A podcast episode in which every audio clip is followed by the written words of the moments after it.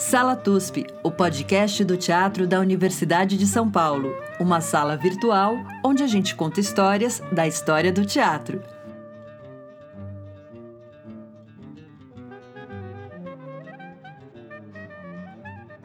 Olá, ouvintes do Sala TUSP, nossa sala virtual onde a gente conta histórias da teatralidade brasileira. Eu, Maria Tendlau, aqui diretamente de São Paulo. Chico Pérez, você está aí conectado? Olá, Maria. Olá, ouvinte. Sim, conectado e agora presencialmente. Não, calma. Presencialmente conectado não dá muito certo. Mas agora voltamos a trabalhar nos nossos departamentos, então o ambiente outro, não é mais minha casa, meus gatos, mas enfim, ainda é a segunda casa. Estamos aí. E hoje a gente está conectado com aquela a famosa capital deste país, Brasília, com o meu querido Fernando Vilar. Querido, tudo bom? Tudo ótimo, Maria. Muito bom ver vocês. Obrigado pelo convite. Tomara que seja tão legal quanto os outros que eu tenho ouvido. Eba, lógico que vai ser. Eu vou te apresentar. O Fernando ele é um, um parceiro de teatro, mas também é um parceiro de universidade da, da Universidade de Brasília. Ele é autor, encenador, diretor e professor. Tem graduação em, em licenciatura em Educação Artística, em Artes Plásticas. Eu sempre acho isso massa. É, pela Universidade de Brasília, desde 83, pós-graduação em direção no Drama Studio London e PhD em teatro no Queen Mary College da University of London. Chiquérrimo. Ele é artista fundador, diretor, autor, encenador e ator do grupo Vidas Erradas, do Tucã. Vidas Erradas existiu de 83 a 89, falaremos dele. Do Tucã, de 92 a 2008. E Xia Lia, 2007. E Xia Lia Júnior, em 2008. Amo o nome professor do Departamento de Artes Cênicas da UNB desde 91, mestrado e doutorado em arte contemporânea no Departamento de Artes Visuais do Instituto de Artes da UNB também, e atualmente mestrado em artes cênicas da UNB, criado em 2014. Ele é professor visitante, foi professor visitante da Unicamp em 2007 e da University of Manchester em 94. Não é nem assim que se fala, né? Eu só fiz um sotaque para fingir que eu sabia. University é a mesma tônica, Manchester. University of Manchester. e coordena e dirige o Laboratório Interdisciplinar de Investigação em Ação Artística, o LIA, desde 2007, com seus braços artísticos, o coletivo Tia Lia e o Tia Lia Júnior. Ele é membro da direção da BRACE, da Associação Brasileira de Pesquisa e Pós-Graduação em Artes Cênicas, nossa conhecida BRACE, que já citamos algumas vezes aqui, 2003 até 2010 e é vice-coordenador, foi vice-coordenador de 2001 a 2003 e coordenador do GT Territórios e Fronteiras da Abras. Tá bom, hein? Tá chique pra caramba. A gente trabalha bastante. Mas não é o bastante, né? É, não, financeiramente nunca é. é Mas você salvou esse currículo para não ficar preso lá no Lattes, né? Porque reescrever tudo isso. Não, eu salvei, salvei. Escute, é, eu, a gente vai conversar aqui hoje sobre a, a cena brasiliense, né, o teatro de Brasília, que é, é um assunto bastante desconhecido para o eixo Rio-São Paulo e interessantíssimo então, eu estou super feliz. E o Fernando organizou, junto com Eliezer Faleiros de Carvalho, que também era, era do, do Vidas Erradas, é, dois seminários que aconteceram no UNB exatamente sobre as histórias do teatro brasiliense e que tinham uma provocação que, pelo, pela publicação desse, de, de, dos textos desse seminário, é, pelo Instituto de Artes da UNB, dá para ver que causou bastante rebuliço, que era, existe teatro em Brasília, existe teatro brasiliense, e essa provocação gerou várias respostas. Eu, como uma estrangeira, apesar de que a maioria das pessoas em Brasília tem um pé de estrangeiro, é, desconheço muitas dessas histórias e hoje, hoje vamos aqui conversar com o, com o Fernando E aí eu pensei assim na primeira pergunta que me vem, que é o seguinte: que Brasília em si já é um lugar tão específico, tão especial, um lugar que eu escrevi aqui essencialmente distópico por todas as suas as suas confluências.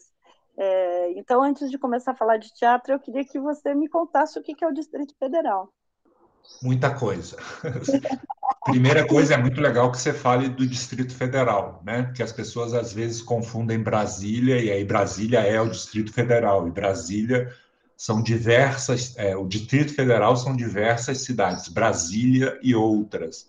E nessas outras cidades que antigamente eram chamadas de cidades satélites, que eram cidades dormitórios, né, para o pessoal trabalhar, é, trabalhar no plano piloto, trabalhar em Brasília, né, e voltar a dormir nas chamadas, cidades satélites, era uma coisa reduzia, né, aquelas cidades, a identidade, o senso de pertencimento daquelas pessoas, tal. Então, em primeiro ponto, é muito legal você falar do Distrito Federal, assim como também é muito cafona, a gente tá, a gente estaria muito engatinhando se a gente ficasse só num teatro do eixo Rio-São Paulo, que é super bacana, super legal. De 2007 a 2015, eu dirigi mais em São Paulo e Campinas do que em Brasília. Adoro a classe, tenho amigos como a Maria, tal, agora o Francisco, amigo novo, assim, mas, pô, o Marco Antônio Pamio, é, a gente estava junto no, no, Drum Studio, né, na primeira chamada, e de repente Marco Antônio Pamio, aí depois chamam Fernando Villa, aí ele olha para trás e falou, e é uma amizade até hoje. Isso aí foi em 91. Tem muita história com São Paulo, muito legal, que eu gosto muito, muito, muito, muito. Por ser muito acostumado nessa outra concepção de urbanismo e de cidade, que as pessoas estranham tanto, né? Primeira coisa, Brasília é singular, Brasília é única. Não existe nenhuma outra cidade no planeta que tenha sido criada e tombada no mesmo século. Não existe outra. Então, eu acho que distópico é o momento atual, porque o utópico que fez Brasília, a gente poderia ter muito orgulho de Brasília, né? Sim, Mas, de repente, as, conf as confusões e o tanto de coisa errada que se faz aqui como capital federal de uma democracia de fachada, muito frágil, né? A gente não esperava ver tudo que a gente está vendo, mas demonstra muito a nossa fragilidade, que não tem a ver com o plano orientador de Brasília, sabe? Brasília e ONB, por exemplo, são tão intercaladas também. Né? Brasília é fundada em 21 de abril de 60, a ONB 21 de abril de 62. E eu vim de Petrópolis para cá, né? E eu, eu faço aniversário em julho e a cidade faz aniversário em abril. Então eu cheguei no primeiro semestre e de repente a cidade tinha a mesma idade que eu. Então eu tenho, eu tenho uma ligação muito forte com essa cidade. Para mim, eu estava falando isso, eu adoro São Paulo, mas no meu habitué de fazenda urbana, que é que é Brasília, ainda tem esse pouco assim, nossa, eu lembro a Sônia Sobral vindo aqui em casa no primeiro dia, na época que a gente fez o Itaú Rumos tal, foi Sim. muito legal. Até hoje eu, te, eu, tenho saudade daquela três horas de viewpoints. Sim, sim. Cinco grupos do Centro-Oeste, você, Leonora Fabião, Tó, a Cris Lozano, muito legal. Fiquei uma semana ligadíssimo, por causa de três horas com uma moçada ótima, né? a gente estava só discutindo a linguagem, mas quando a gente entra na linguagem mesmo é outra coisa, né? Aí, quer dizer, para não perder o fio aí do rizoma, que tudo está muito relacionado, especialmente no tocante a afetos alegres, né? Eu acho que Brasília, por exemplo, a arte, as artes, né? Ela, ela de repente, ela também foi criada com, com, com o objetivo de irradiar arte e cultura para o resto do país. Não era para não era para irradiar o que vem irradiando, né? Não, eu quero eu quero fazer uma defesa. Eu sou eu sou uma pessoa a favor da política institucional, inclusive a favor da política sempre, né? A respiração política do mundo, mas é, também da institucional. Sou daquelas que falam, ah, aquele bando de político, eu não quero ficar perto. Eu acho eles heróicos muitas é, vezes. É, eles estarem tão perto da gente aqui é danado imagino, imagino. Não, não, eu acho que não é minha turma, mas de de todo modo, acho que pode, tem que cada vez mais ser a nossa turma, sabe? A, a ideia é essa. Estou fazendo esse, esse parêntese porque eu acho péssimo essa, essa que se popularizou como sou contra a política, acho o fim. E... Não, essa demonização da, da, da política serviu para o que a gente está vendo, né? De repente, assim, tem um monte de patrão defendendo os próprios direitos e indo é. contra todo mundo. Não, é seria cômico se fosse um país inimigo, né? A destruição esquematizada é muito impressionante, é muito triste ver isso. É. Eu, Mas se tivesse filha pequena como você tem, meu filho é, é um adulto, né? Mas que péssimo momento que a gente está vivendo, né? Para a formação das pessoas em todos os aspectos, né?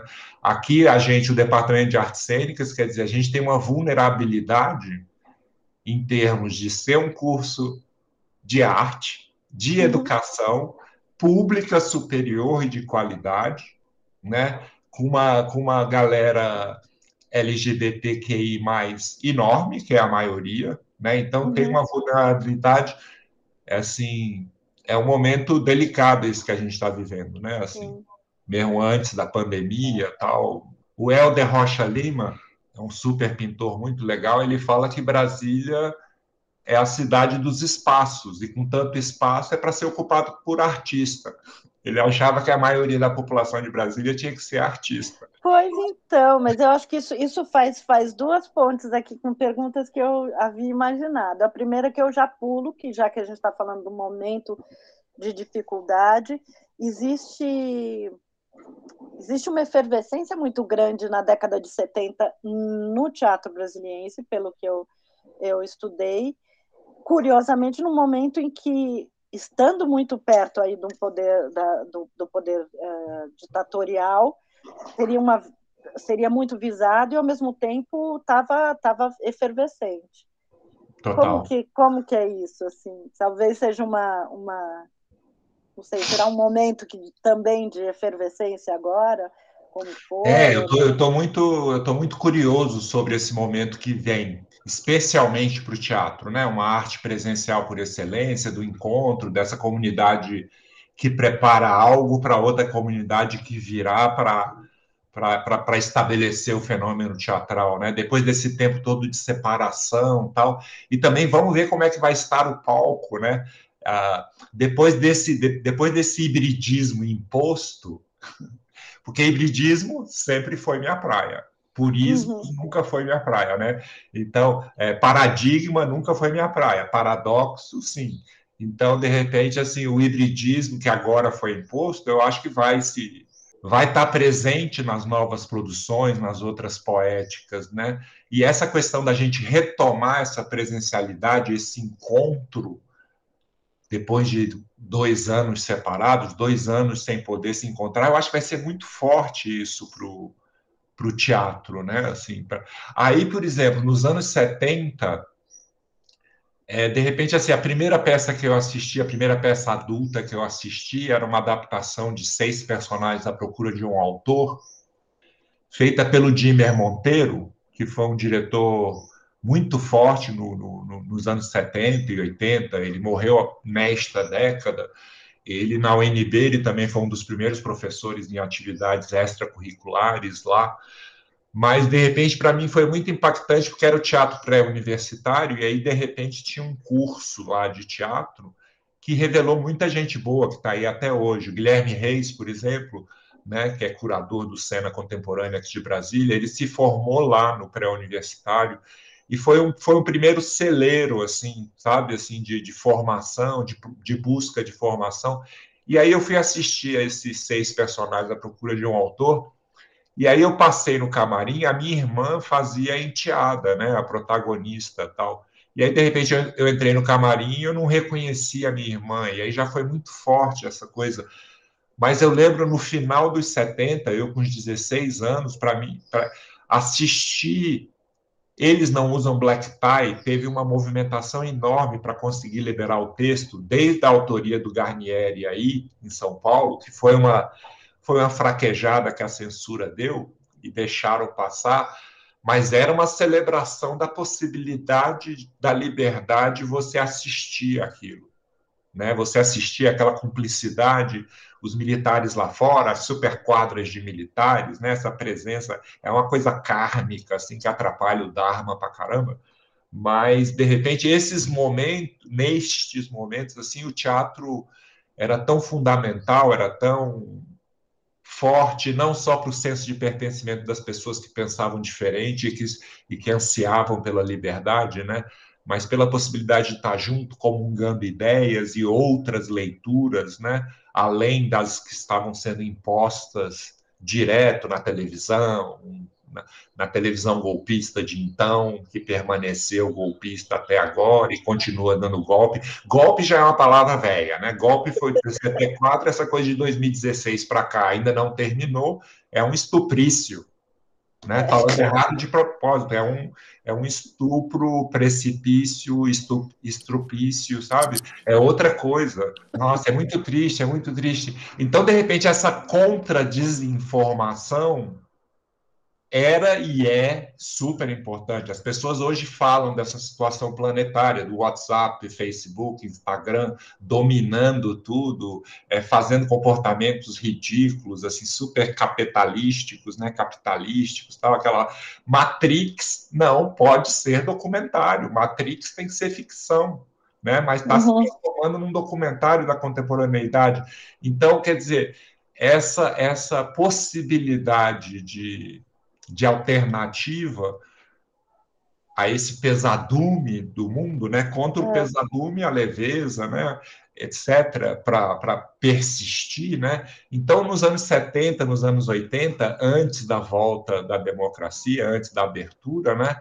De repente, o pessoal, a classe artística brasileira, que era uma, era uma realidade semi-profissional, que ainda permanece forte, assim, né? Às vezes, mesmo em São Paulo, que é outra situação completamente diferente, é, também tem esse aspecto semi-profissional muito forte das pessoas dividirem empregos. É uma situação muito diferente de colegas que eu tenho em Londres, por exemplo, com agente, com companhias sub, subvencionadas pelo governo, etc. Tal. Né? Aqui é uma situação bastante difícil. Mas, assim, por exemplo, é, a minha segunda peça, em 84, né, a gente estava em plenas diretas já, tudo, e a peça, ela falava do direta já, mas já falava também que não vai rolar, que não iria rolar, mas ela atacava tudo e todos. Assim. Isso, década de 80, Vidas Erradas. Isso. Já tinha esse nome, Vidas Erradas. É, foi o segundo trabalho e era Vidas Erradas e tinha o subtítulo Ou Pode Vir Que Não Morde porque era assustador esse Vidas Erradas. Adoro esse subtítulo. Mas era, era assim, o humor era a grande chave, apesar de discussão de temáticas políticas, era um ensaio que se discutia o planeta Terra em um dia. O Sábado Magaldi, a gente apresentou no Teatro João Caetano, aí o Sábado Magaldi falando assim, esse povo quer falar de tudo em uma hora e meia. O dramaturgo e diretor tem o seu, tem o seu talento, mas ele tem que estudar teatro. Nossa, mas o que, que, era isso, Fernando? Era uma mistura de Monty Python com Asdrubal trouxe o trombone? Era isso? Nossa, são referências ótimas que faziam parte também, né? Agora, até, até às, vezes, às vezes as pessoas precisam de referências, né? Então as pessoas tentavam às vezes fazer referências do Vidas Erradas com Asdrubal, mas era muito diferente. O Asdrubal, de repente, na época o pessoal falava, nossa, uma multidão no palco, né? 10 pessoas. Pô, Vidas Erradas, o primeiro trabalho foi na UNB, era, ainda era o Teatro dos Artistas Plásticos, porque eram só, teatro, só artistas plásticos, alunos de artes plásticas no meu primeiro trabalho de teatro. O nosso primeiro trabalho eram 23 né? Aí Vidas Erradas eram 27, teve um trabalho que tinha 45. E isso, assim, desde bebê recém-nascido, de 45 dias, até pessoas com, com mais de 60 tal. Era uma época muito rica, assim. Tem uma colega que fala, a gente era feliz e sabia, e tinha essa questão que o, o Aloysio Batata, tinha gente falava que era o, o o Klaus Kinski do Cerrado, era um super ator muito interessante, muito instigante. uma cabeça ótima, assim, impressionante, muito, muito criativo, assim. Ele falava: somos insistencialistas. Nas discussões de existencialismo, que ainda é muito forte, né? Nos anos 70, 80, assim, ele falava, não, somos insistencialistas. insistencialistas. Porque a maré contra era muito forte, né? Assim, e a gente estava aqui na capital do. E me, me diz uma coisa, eu estou tentando juntar aqui duas coisas que na minha cabeça faz, faz liga, mas eu não tenho certeza. É, uma é essa questão plástica mesmo, que, que a própria, talvez a própria cidade é, traga imagética muito forte do teatro brasileiro, e vários exemplos.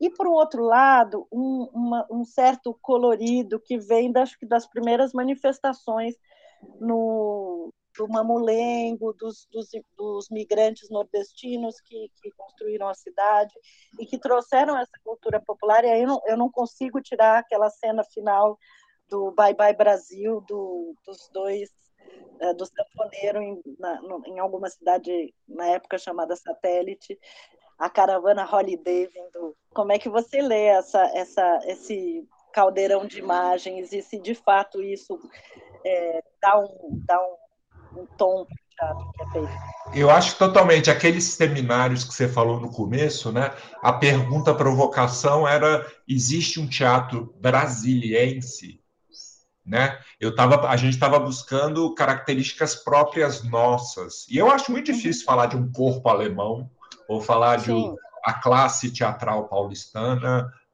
Tudo bem, é uma coisa. Agora, eu não vou falar do teatro paulista, né? Uhum. Assim, eu acho que é muito difícil, mas assim é interessante também em termos de, de se discutir identidade, senso de pertencimento, para também fortalecer o movimento e ver, ó, a gente é, se, foi um momento assim, foram dois seminários que juntaram mais de 50 artistas em depoimentos que acabaram indo para o livro, né? Eu estou ensaiando há um tempão, mas agora, depois da pandemia tal, a gente vai fazer o terceiro e quarto para pegar a década passada e esta, né? Quer dizer, a década retrasada e a passada.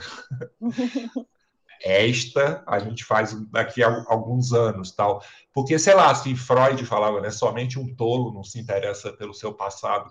E eu acho que também somente pessoas tolas não se interessariam pelo espaço que escolheram para viver, porque eu escolhi essa cidade para viver. Está me irritando bastante. A, a eleição, para mim, foi um choque, né? Uma percentagem altíssima que votou uh, nisso né? E uhum. em tudo que está representando, em toda essa destruição, eu acho tão difícil como que como que, que, que será essa reconstrução toda, porque a gente está sabendo só a ponta do, do iceberg, né? Tem tanta coisa acontecendo, tem tanto desmanche, desmonte, destruição, safadeza, corrupção. Eu acho que nos mil dias não teve uma semana sem escândalo de corrupção. Agora, nós estamos bem, né? A nossa mídia, os nossos juízes e agora os nossos médicos. Gente, como diz o Andaime, uma companhia aqui de Brasília, o povo unido é gente pra caralho. Como dizia o, o, Liga Tripa, uma banda musical performática aqui de Brasília do final dos 70 e dos 80, contra a fome, contra o tédio e contra o bode, ou nós se une ou nós se fode, né? Então, quer dizer, a, a questão da arte, né, a questão da, educa, da educação artística, a gente está vendo o resultado da falta dela, mundialmente falando. A, a educação finlandesa, tão bem falada, com seus projetos indisciplinados e interdisciplinares, né? O espaço para brincadeira é o maior espaço para é, é, o maior, é a maior carga horária da educação básica. E, pô, benza deuses e deusas, a gente pode continuar a, brin a brincar de, de ser Deus, de ser deusa, de criar mundos impossíveis. Isso que irrita tanto eles, essa possibilidade de se criar outros mundos. Que papo é esse? Vamos logo para a linha de montagem. E... O povo é louco, não sabe nem o que está pensando, né, tal. Agora, nessa relação da cidade, assim, por exemplo, nessa investigação existe um teatro brasiliense, aí eu, eu, eu fico vendo interpretações ou leituras de trabalhos meus, eu acho que a cidade está super lá. esse, esse urbanismo singular do Lúcio Costa, essa outra proposta de cidade, eu acho que está na proposta, na, na, nas minhas encenações, especialmente nos 80, quando eu estava muito no experimentando essa linguagem né, tão rica, eu vindo das artes plásticas tal. E Brasília, poxa, você você cada os prédios do Niemeyer, os azulejos do Atos Vulcão, o tanto de escultores assim, Mariana Chescati, que estão todos nas obras também. Tudo isso dá uma identidade artística que tinha muito a ver com a utopia de Brasília, que se inseria num momento que estava se esperando o melhor dos mundos, não, não um golpe de uma ditadura militar e de uma elite burra junta com a mídia, com o judiciário. Então, é essa repetição, essa a farsa, a tragédia, né, da, dessa uhum. repetição, assim. Só, só que tá entrando, né? Nojentos, né? essa, essa ostentação da ignorância, esse ataque direto ao conhecimento. Que tragédia, que horror, que loucura, não é por aí. Mas só que estamos nessa. Será que então esse país precisava disso ainda? Né? Precisava descer mais ainda, o poço ainda tem mais andares embaixo tal. E aí, de repente, assim, é, tem gente que fala, ah, eu não leio nada, né? Eu leio todo dia, eu acompanho todo dia, assim, e tem que acompanhar, eu tenho que saber o que está acontecendo. E cada vez se reforça mais, assim, a saída desse inferno, a saída, assim, não é buscar a felicidade, né? O Edgar Morin, Morin é lindo quando ele fala assim, não, essa coisa de felicidade, buscar felicidade é muito difícil, tem muitas variáveis que influenciam tal. Agora, se você garantir viver poeticamente, sabe?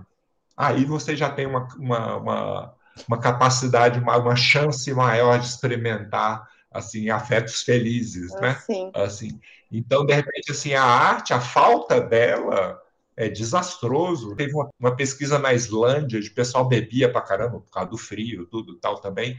Adolescentada nos anos 90 era é um país pequeno, mas era uma percentagem de alcoólatras e tabaco e vícios tal. Nossa, eles fizeram, a partir dos 90, eles fizeram um programa totalmente baseado em artes e esportes.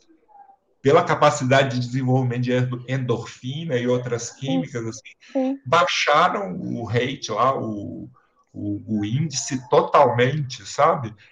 E, assim, eu acho que no Brasil, por exemplo, artes cênicas, né, a questão de interpretação de texto, a questão de empatia, a questão de se colocar no, no lugar da outra pessoa, né, eu acho que isso tudo está fazendo tanta falta, faz parte de uma educação para a cidadania, para a democracia, para viver bem em conjunto, né, todas as microcomunidades que a gente experimenta nos nossos coletivos, né, então, essa, essa questão dos grupos aqui em Brasília era uma comunidade que resistia e que insistia juntos, né? E aí, de repente, quando vem a Dulcina, quando vem depois a Universidade de Brasília, né? Porque o, o Instituto Central de Artes, o ICA, era um dos oito institutos centrais do plano orientador da UNB em 62, que é maravilhoso. Aí, 64 veio quebrou tudo. O Instituto Central de Artes foi o primeiro a deixar de né? existir. Né? Aí ele vai ser fundado em 1989, né? junto com um novo departamento de artes cênicas, de artes visuais e música, que antes tinha uma opção teatro na licenciatura em educação artística, né? Assim. E aí a UNB vem, ela, ela, ela dá um, um empurrão, ela continua sendo um celeiro bastante interessante, assim, para mim, assim, como professor, né, me encanta muito ver o tanto de nossos egressos e egressas, assim, são companhias fortes que estão aí pelo Brasil, pelo mundo afora, são pessoas que estão vivendo dignamente por meio do exercício da profissão, ou nas artes cênicas, ou na, na arte educação, isso é um barato de ver. E aqui em Brasília foram muitos grupos que apareceram nessas últimas duas décadas aí, né, e que continuam aí, apesar desse desse choque ontológico que a gente teve agora, né? Quer dizer, uma arte presencial por excelência, né? De repente ela passa a ter de lidar com um quadrado, uma tela, uma bidimensionalidade, uma distância É, por outro lado, assim, a gente falando de educação, eu sei que é algo que te interessa, porque eu acho que você tem um entendimento mais é, holístico da educação, né? Numa educação global, no, a educação como esse centro irradiador, é, eu fiquei pensando exatamente no fato da Dulcina ter ido para aí, feito a fundação, e no fato da existência da UNB aí como um ponto de resistência também por conta de, de algumas coisas iniciais voltadas para criança, que não é tão comum a gente ver reportado na história do teatro, a centralidade. Ou também, aí isso também já o teatro é, universitário, estudantil, através do pré-vestibular ou das outras escolas. Então, me parece que o teatro aí tem, uma, tem um, um nascedouro muito ligado com a questão do ensino mesmo, da, da, da, da educação. Também, é também. Como, como suporte à educação formal, como, como, como educação informal. Eu já vi um, eu já vi tempos melhores aqui na cidade, eu acho, para teatro para crianças e jovens, sabe? Tinha um tempo que era uma prática mais comum. Hoje em dia ela está mais reduzida a escolas ou, ou, ou, ou centros, assim, mas mas, por exemplo, na universidade, a gente tem egressas que são pioneiras no teatro para bebês. Uhum. Né? A, a, Clarice Cardel, a Fernanda Cabral, né, começaram lá na Espanha, o La Casa Inquieta, e já fizeram vários trabalhos aqui no Brasil e já agora voltaram para o Brasil. E, e, e, tem várias ramificações, tanto em coletivos fazendo trabalhos para bebês aqui em Brasília, como no mestrado e no doutorado, pintando dissertações e e doutorados sobre isso, né? Assim como sobre a história do teatro brasileiro, tem muito mais autores, autoras falando sobre, professoras, professores, tal, porque na época lá no quando quando eu entrei na universidade, vai fazer 30 anos agora, neste mês, assim, eu entrei depois de uma greve em 91 tal. Eu tinha 30 anos. E aí, de repente, eu era super afim de fazer uma pesquisa sistematizada sobre o teatro Brasília, porque eu achava uma, uma história muito excitante, tal, muito interessante. Só que eu não podia porque eu não tinha doutorado. Tinha ah. essa regra para orientar a iniciação científica e tal. Aí é engraçado, de novo, São Paulo também ligado na área, na história, porque quando eu voltei do doutorado em 2001, veio um aluno que tinha acabado de entrar, o Eliezer, hoje ele é produtor em Barcelona, mas na época, lá em 2001, ele, tinha, ele veio de Franca, aí do, do interior paulista, e aí, de repente, ele chegou em Brasília e ele queria saber sobre o teatro da cidade onde ele resolveu estudar. E ele ficou impressionado com não, não encontrar nada tal. Então, quando ele me procurou, eu achei muito legal. Quando ele procurou para fazer esse trabalho, foi uma iniciativa dele, assim como a Batalha do Livro também. Ele é um super produtor, tá lá. O Eliezer foi nosso companheiro no TUSP, ele teve uma sim, passagem sim. pelo TUSP uma época. Eu trabalhei com ele no mestrado, que ele fazia na USP, e depois legal, ele né? foi para foi, depois ele foi para para Espanha para trabalhar como produtor lá também. Ele é incrível. Ah, Está lá em Barcelona. Sim. E aí, quer dizer, essa curiosidade dele, e aí, de repente, era para ser uma pesquisa de um ano, uma coisa de publicação de um artigo, mas, nossa, foi uma coisa muito maior. Ele foi muito impressionante, ele entrevistou umas 200 pessoas, sabe?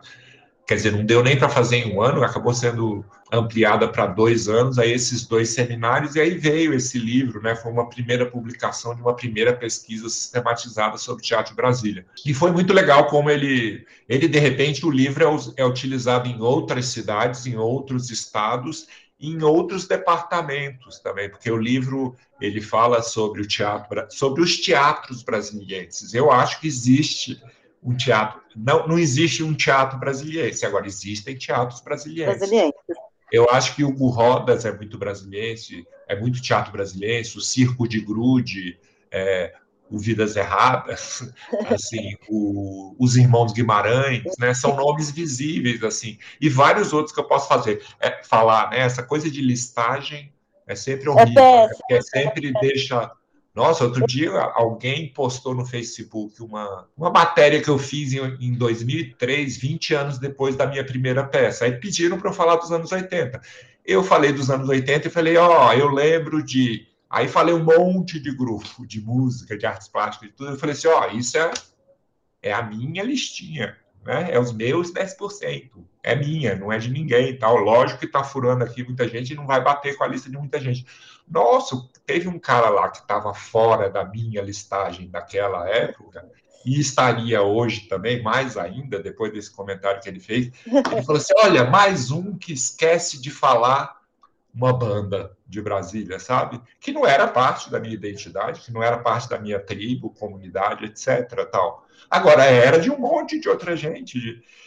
A arte tem isso tão legal, essa coisa da, das poéticas, né? Porque quando eu falei no começo essa coisa assim, é, um paradigma da, na ciência, né? Um paradigma para se estabelecer, ele precisa deslegitimizar um outro Agora, a arte, apesar de umas cafonices que a gente vê nas nossas classes, às vezes, assim, a arte não precisa deslegitimizar nada para estabelecer um outro Sim. parâmetro, um outro caminho, né? Então, eu acho que a arte, essa possibilidade dessa coexistência de poéticas múltiplas, diversas, plurais, onde a diferença pode ser elogiada, pode falar, upa, isso aí eu nunca vi, que legal, né? Sim. Essa arte milenar, numa época que pode ser até acusada de anacrônica, se bobear, pode ser mesmo.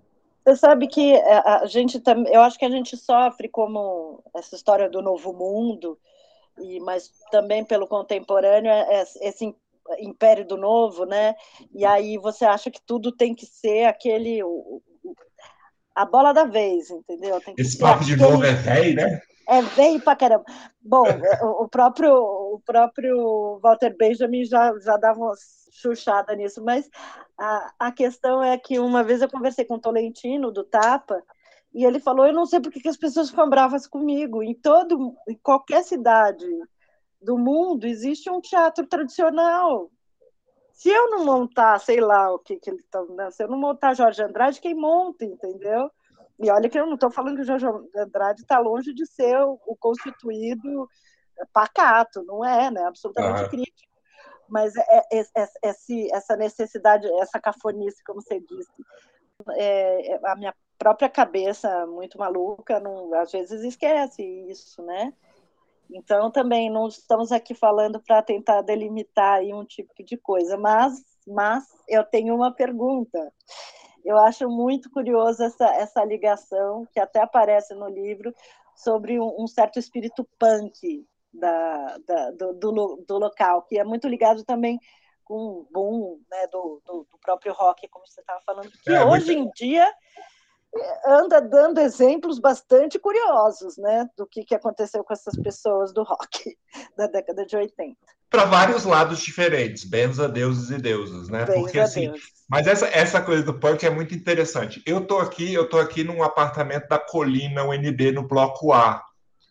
Este meu bloco, que era meu sonho de consumo, assim, é, foi aqui que nasceu assim o, o pós-punk, né? A, a, primeiro o Aborto Elétrico, né? Que foi uma primeira banda que depois saiu o Capital, Legião e o Plebe Rude, tudo aqui nesse bloco.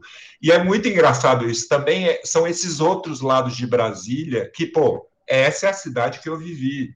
Eu era esse pós-punk que pedia licença, desculpa, obrigado, por favor, porque era muito louco essa coisa do punk. O punk em Nova York e Londres vem pela, pela classe trabalhadora, operariado, né, os, os excluídos tal. É muito, é muito louco, porque aqui em Brasília o punk entra pela UNB e pelo Itamaraty. Exatamente. Itamaraty. Pelos filhos de embaixadores, embaixadoras, embaixatrizes e tal, e pelos filhos e filhas de professores e professoras que estavam fazendo doutorado na Inglaterra, Nova York e tal. Era muito engraçado. Eu entrava na casa da minha tia, por exemplo, ela falava assim: ele é artista, ele é artista. Para se desculpar das roupas, dos cabelos e tal. Mas era lindo, era coisa. A gente tinha 20 anos, né? Assim, são os 20 aneiros, né? Que se fala em castelhano, né? Essa coisa dos 20 anos é muito marcante, né?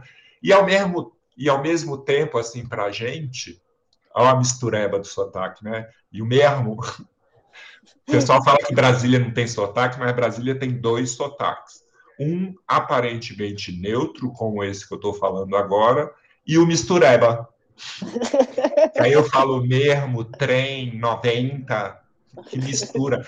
Também é... tem relação a outra pergunta que você fez, essa, essa, essa capital incrustada no, no, no, centro do país, essa mistura da mistura, é um quadro, é um quadro muito interessante.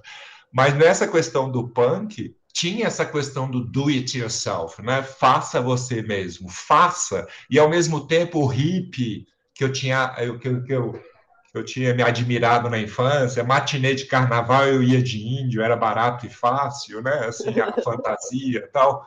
Mas não dava mais, né? Aquele paz e amor no mundo assim. 84, a gente apresentando Vidas Erradas aí em São Paulo, teve uma, teve uma virada de esquina, eu e a Tica, a Tica Lemos, né? Uhum. O pessoal acha que é paulistana, não, ela é brasileira, ela era do Vidas Erradas. Um monte de gente boa que está agora em outros lugares né? Mas é, teve uma esquina que eu achei assim, de repente eu falei para ela, eu acho que a gente pode não virar essa próxima esquina.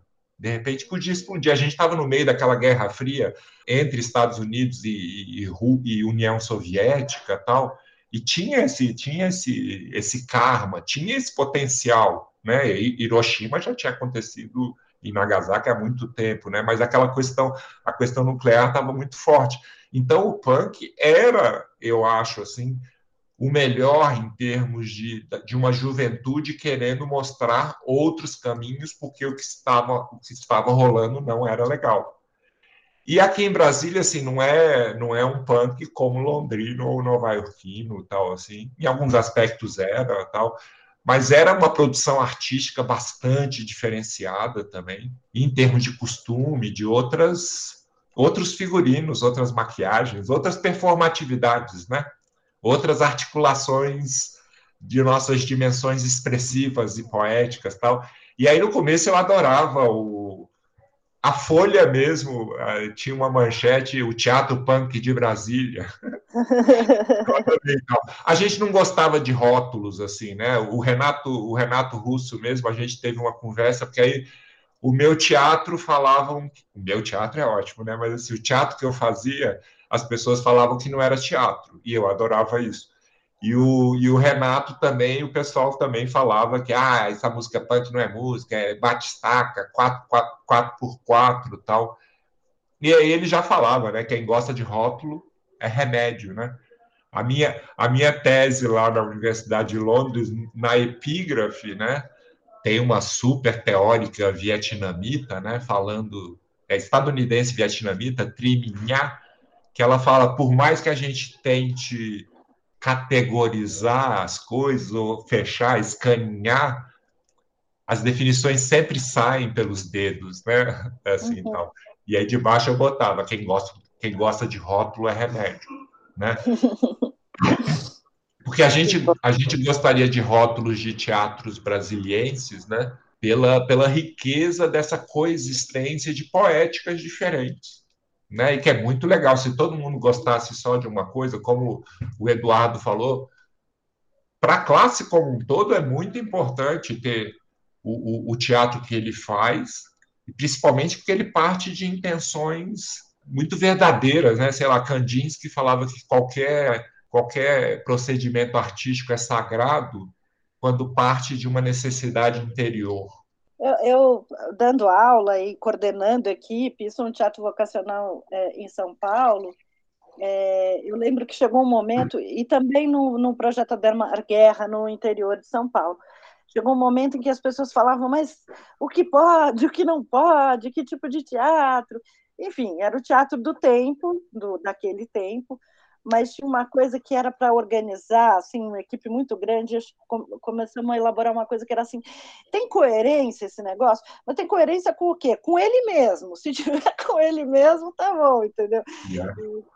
Uma vez o Zozó, da Boa Companhia de Campinas, eu tinha uma turma muito legal na, na Unicamp, eles falam que foi a primeira disciplina prática no doutorado lá, em 2007, e era eu, a Verônica Fabrini e o Renato Ferracini, os três dando aula juntos, cada semana ia um. E assim, o grupo tinha o Carlos Canhameiro, a Juliana, aquela dançarina linda, Juliana Moraes. Tinha uma turma maravilhosa, Holly Cavell, com 51 anos, assim, a mais jovem, sabe? Assim, um monte de gente que agora é professor, professora, Silvia Geraldi, Geraldi. Uma turma muito legal. Só teve uma aula teórica, assim, uma perspectiva histórica assim que eu dei sobre hibridismos artísticos no, no palco contemporâneo, né? Uhum. Assim. E tinha umas coisas, e, aí as pessoas, de repente, tinha muita gente que não sabia muita coisa de performance, arte e tal, e aí as pessoas ficavam meio surpresas com algumas poéticas que eu, que eu mostrava, dentro dos meus 10%. Né? Tá. Que eu falo assim, essa coisa que eu falo na primeira aula, eu falo assim, ó, quando a gente olha para a noite, tá? A gente pensa que, a, que as estrelinhas, né, é o universo, é a matéria, tal, mas as estrelinhas só são 10%, né? 80 90% é a massa escura. Se essa massa é, se, se acontece alguma coisa nessa massa escura, dança o todo. Então, quer dizer, eu falo assim, ó, essa é uma visão minha, né, assim, que eu construí, tal. Então, no, na, na, minha mostragem da, de poéticas que me interessam, assim, né, aí de repente o Zozó falou assim, bom, então para você tudo vale, porque eu mostrei coisas bastante diversas, tal, assim, e tinha coisas que por diferentes razões as pessoas ficavam chocadas às vezes também, porque ah, tem isso, lógico, é chocante mesmo. Agora eu falava assim, bom, para mim não, para a arte é isso, né? Para a arte vale tudo. Agora, para mim não vale um monte de coisa.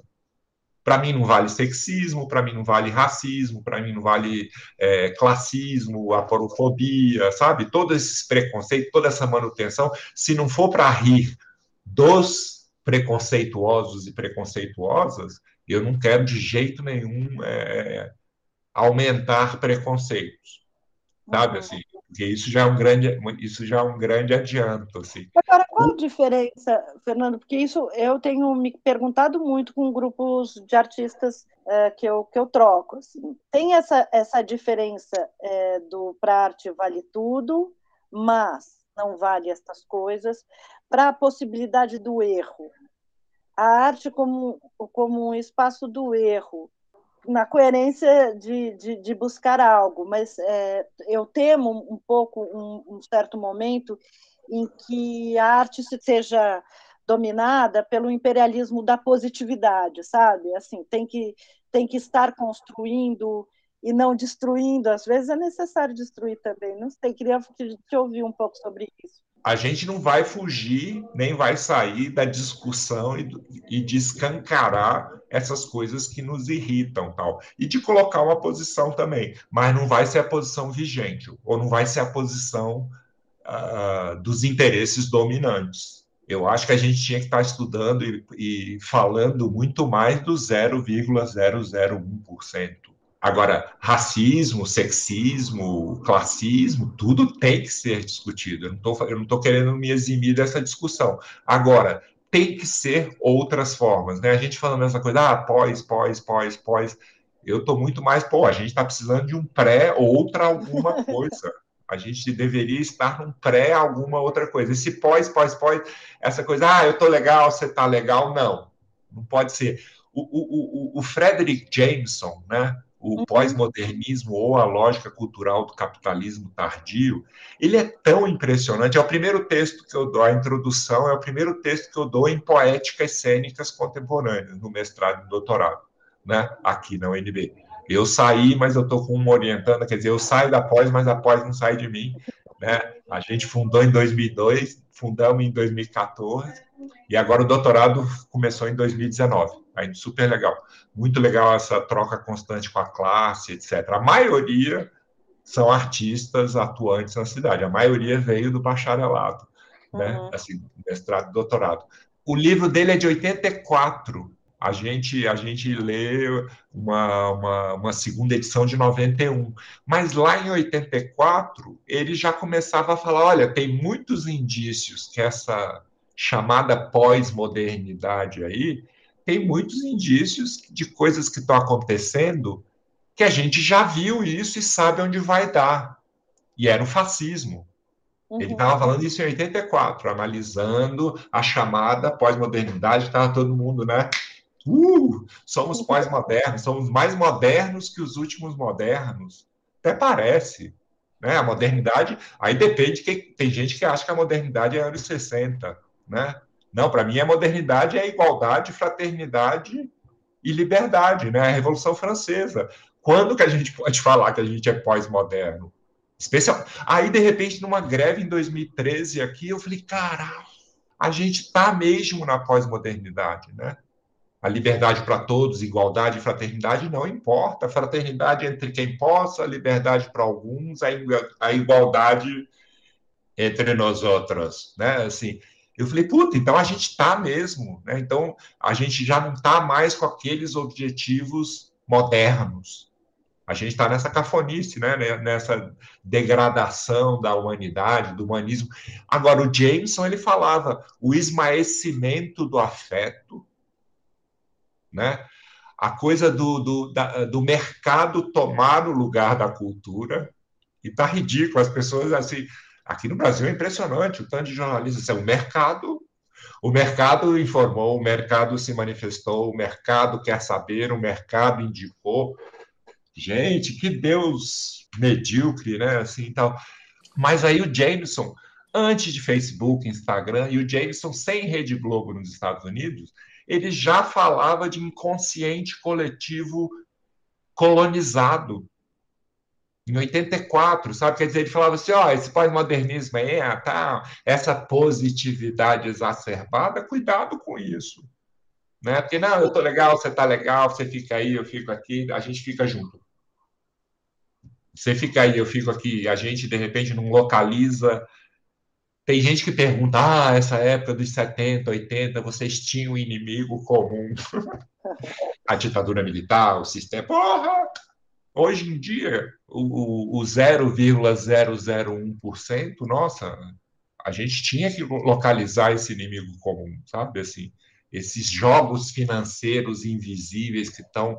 Nossa, eles estão minando tudo. A democracia atrapalha muito e destruir o planeta, porque o importante é ganhar dinheiro, então não importa manter uma floresta, mesmo que dali vá sair o vírus que vai matar o pai desse milionário, trilionário idiota né, que acham que tem uma concepção de planeta melhor do que essa zoneada que estava acontecendo, né? Então vamos tirar logo essas pobrezas tal. E não se localiza, né? Não se localiza. Aí fica ah, porque é, da, é, da, é da natureza dele, né? Do, do capital, do capital financiarizado, né? Que você está falando muito do capitalismo, assim, dessa situação, me vem um cheiro de homogeneidade, né? Que é uma coisa que eu não gosto tanto, porque eu lembro que quando a gente começou a trabalhar no TUSP, o Celso Frateschi, que era nosso chefe na época, e ele falava: Eu quero que vocês criem pontos de fricção, porque é a fricção que vai fazer com que os grupos é, de pensamento social se mobilizem e vejam onde eles estão. E aí a gente entendeu isso no, dentro do, da prática, né? Então a gente trazia para o interior de São Paulo, por exemplo, espetáculos que não eram um concurso que as pessoas não gostavam de ver, mas eles causavam fricção e isso a gente está colhendo agora os frutos dessa questão. Então eu fico pensando quando você conta da história de Brasília e dos seus vários, da sua mistureba, a gente vê aí pontos de fricção, né, que aconteceram na cidade, que foram faíscas que, que provocaram incêndios gigantescos no país inteiro. Estou falando no sentido figurado, tá? Não no sentido literal da história. Porque, por exemplo, é, daí saiu uma, a, a, o Legião Urbana, que é uma das bandas que foi de formação da cultura é, da juventude da minha época. A minha geração foi formada inteira em cima desse tipo de música, de contestação, ao mesmo tempo de lamentação por ser um jovem que não tem um amor que quer, mas também ao mesmo tempo ele quer se livrar dos pais, e ao mesmo tempo ele quer fazer a revolução e pergunta que país é esse, e ao mesmo tempo ele canta um vento no litoral. é muita fricção. Fui em vários lugares agora. Era onde a gente estava. Em vários lugares Não, não, tempo. assim, essa, essa, essa questão de, da importância de, de, de, de, de poder se ter essa diversidade, né? Uhum. Esses, essas várias poéticas diferentes. É muito legal. Eu acho que o teatro perdeu um certo tempo, sabe? Assim, caindo em dicotomias, né? Ficou um tempão se a coisa era naturalista, realista, ou se era épica, ou tem que ser Stanislavski, ou tem que ser Brecht, senão não é teatro. Aí, de repente, explodiu-se, né? Essa, essa dicotomização defasada e que permaneceu tanto na crítica aqui no Brasil, acadêmica, inclusive, uhum. né? Assim, o Sábado Magaldi, lá em 84, ele falando que eu tinha que estudar teatro. E eu fui, eu fui estudar teatro. Se eu tivesse encontrado com ele com o maior respeito, eu ia falar, professor, fui estudar teatro. Eu acho que o senhor devia estudar performance. Uma coisa que eu nunca falaria para o Jacó, Jacó Ginsburg, né? Eu falo, puta, que cara antenado, né? O Jacó Ginsburg, né? Orientou Sim. o Renato Cohen. Porque aí o pessoal lá na Inglaterra, na Inglaterra, o pessoal falando, ah, o Schechner, quando ele lançou o novo paradigma de performance como estudos de teatro, eu falei, novo? Eu questionei novo paradigma também, né? Mas eu falei, novo se for para vocês. Aqui, lá no Brasil, em 88, o Renato já tinha publicado performance como linguagem, né? E ele, oh, oh, tal. É interessante. Quando eles falam dos percursores do absurdo lá, aí eu falo de corpo santo. Tem uns que começam a desconfiar. Esse cara, tudo, tudo. Esse cara tá aconteceu lá no Brasil. É tá primeiro mundo, daquelas separações engraçadas assim. Escute, é, eu queria te perguntar, fazer uma provocação também, porque assim, eu venho de uma tradição de teatro do épico, né? Do teatro esquerdão, tal, não sei o quê. Tem, tem que localizar o inimigo, tem que falar contra, tem que mostrar seu ponto de vista. E muitos desse, desses, desses princípios eu não abro mão, mas estou em outro, em outro momento. Eu tampouco. Esse... Eu tampouco. Mas desde que não se tente fazer o que o Brecht fazia naquela época, naquele lugar, porque era o que dava lá naquela época, naquele lugar, neste lugar, nesta época, é uma outra coisa que a gente precisa, né? Para utilizar poeticamente aqueles recursos. Você já enfrentou isso, assim, uma crítica direta do, do ponto de vista. Como que você está querendo falar, é, criticar essa pós-modernidade meio insidiosa, meio perigosa? é, com uma linguagem essencialmente também volátil, também híbrida. Você já recebeu esse, esse tipo de crítica, sim? Mais nos 80. De, é, aí em São Paulo, uma das últimas coisas eu fiz Ivan e os Cachorros. Não sim. sei se você assistiu. É uma é, é dramaturgia contemporânea inglesa, teatro textual, literário, baseado em num teatro tradicional da melhor categoria. O trabalho dela é muito legal, está sendo montado em vários lugares do mundo.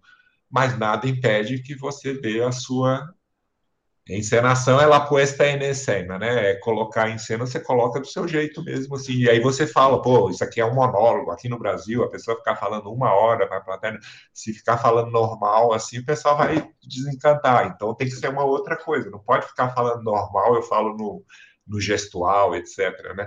É. Era ótimo o Eduardo Moser é, criando outras movimentações para dizer coisas, aí mantinha o interesse das pessoas, fora a bateria de imagens né, que ilustravam de uma forma lúdica, porque lembrar que era uma criança, que aquele barbudo crescido ali, ele estava lembrando de quando ele tinha quatro anos de idade. É tão legal cada espetáculo, né, cada trabalho, assim, o que, que a gente pode fazer com isso.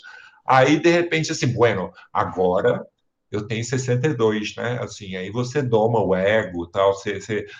putz, agora para mim eu sou muito tranquilo, assim, bom, eu faço o que eu quero e posso fazer, etc. Uma vez em 2011, quando veio o Ivan e os Cachorros, veio para o cena contemporânea aqui, aí o Sérgio Mágio, que hoje é um dramaturgo bem atuante diretor também, mas ele foi crítico de teatro único por vários anos aqui.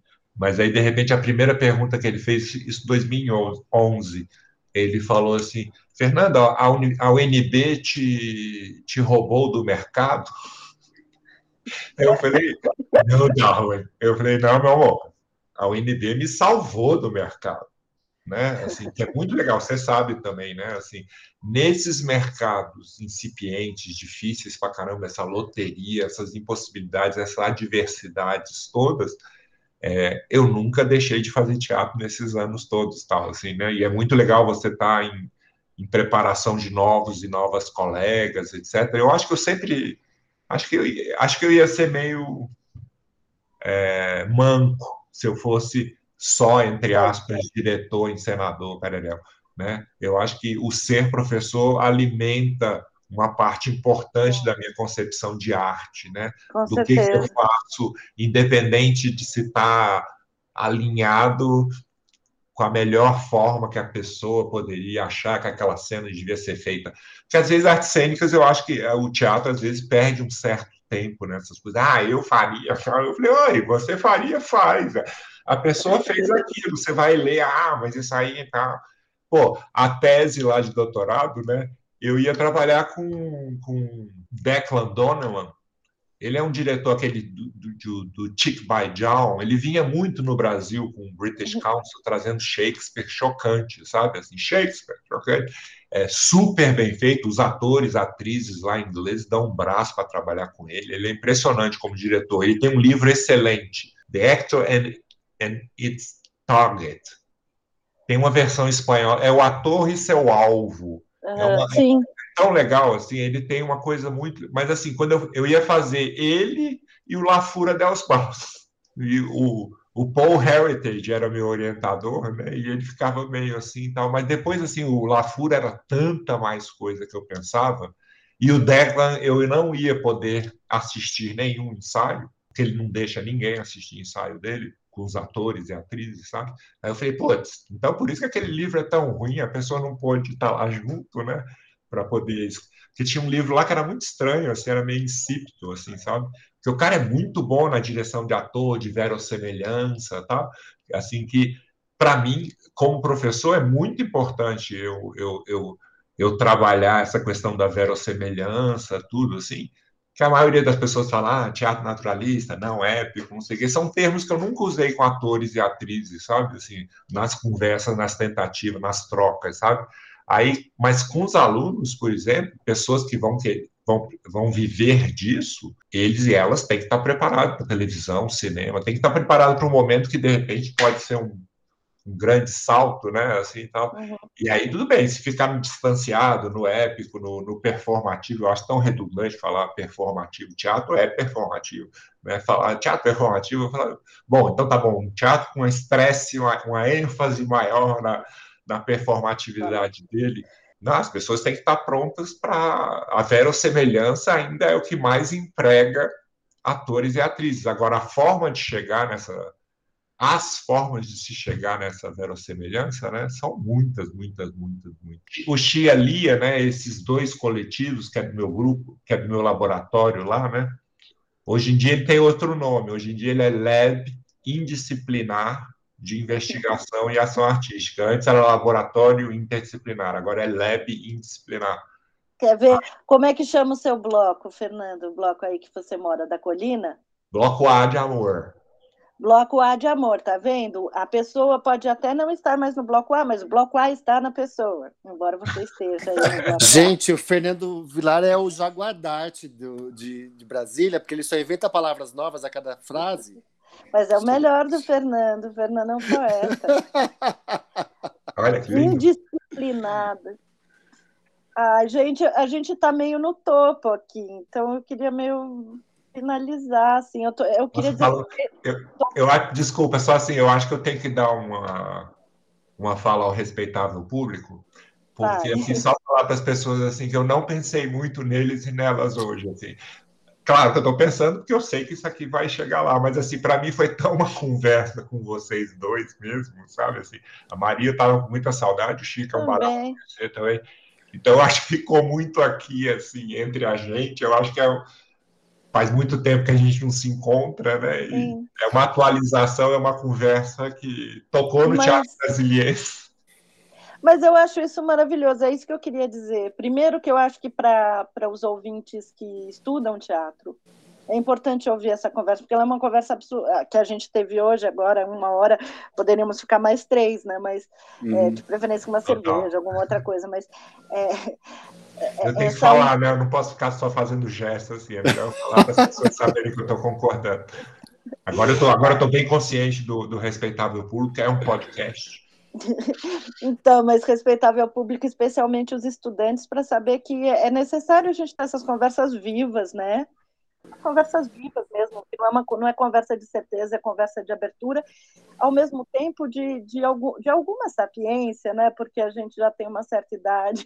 É, então... a gente pode dizer que a gente é testemunha você... ocular do que aconteceu, né? Fernando? É, você tá falando mesmo, de uma coisa que ele viu, né? E não, então, mas a, a, certa sapiência é assim, é necessário verossimilhança, é necessário você saber que você é os 10%, é necessário saber que a matéria escura do céu é muito importante da, da massa escura com a imagem dos vãos livres de Brasília, né? Yeah. para ser ocupado com arte, né? Para ser ocupado com outras possibilidades, tal assim. Eu adoro a cidade. Hoje em dia a Musa tá coitada, se perdeu um pouco. O Niemeyer já falou isso há alguns anos, né? Falou: "É, minha filha já dançou no mal. eu tô eu tô com problemas assim com a Musa, sabe assim. Mas mas sábado passado foi muito legal. Eu falei: "Opa, isso aí tem mais a ver com a minha cidade, porque a gente chegou na manifestação lá, sentia pouca gente, eu falei, nossa, Eita. uma hora depois do combinado, a gente chegou, né? Mas aí, de repente, assim, apareceu todo mundo assim, é, uma hora e meia depois do combinado, foi tanta gente, foi tanta gente, muito legal, e uma diversidade impressionante, assim, sabe? Não tem aquela coisa de poucas cores, sabe? Uhum. Nossa, impressionante, emocionante, né? Assim, falei, foi, foi um certo alívio, né? Assim, então, por exemplo, na, nas diretas, já em 84, os artistas aqui, a gente fez o Alex Chacon, um artista plástico, ele fez o Dragão da Maldade, né? Uhum.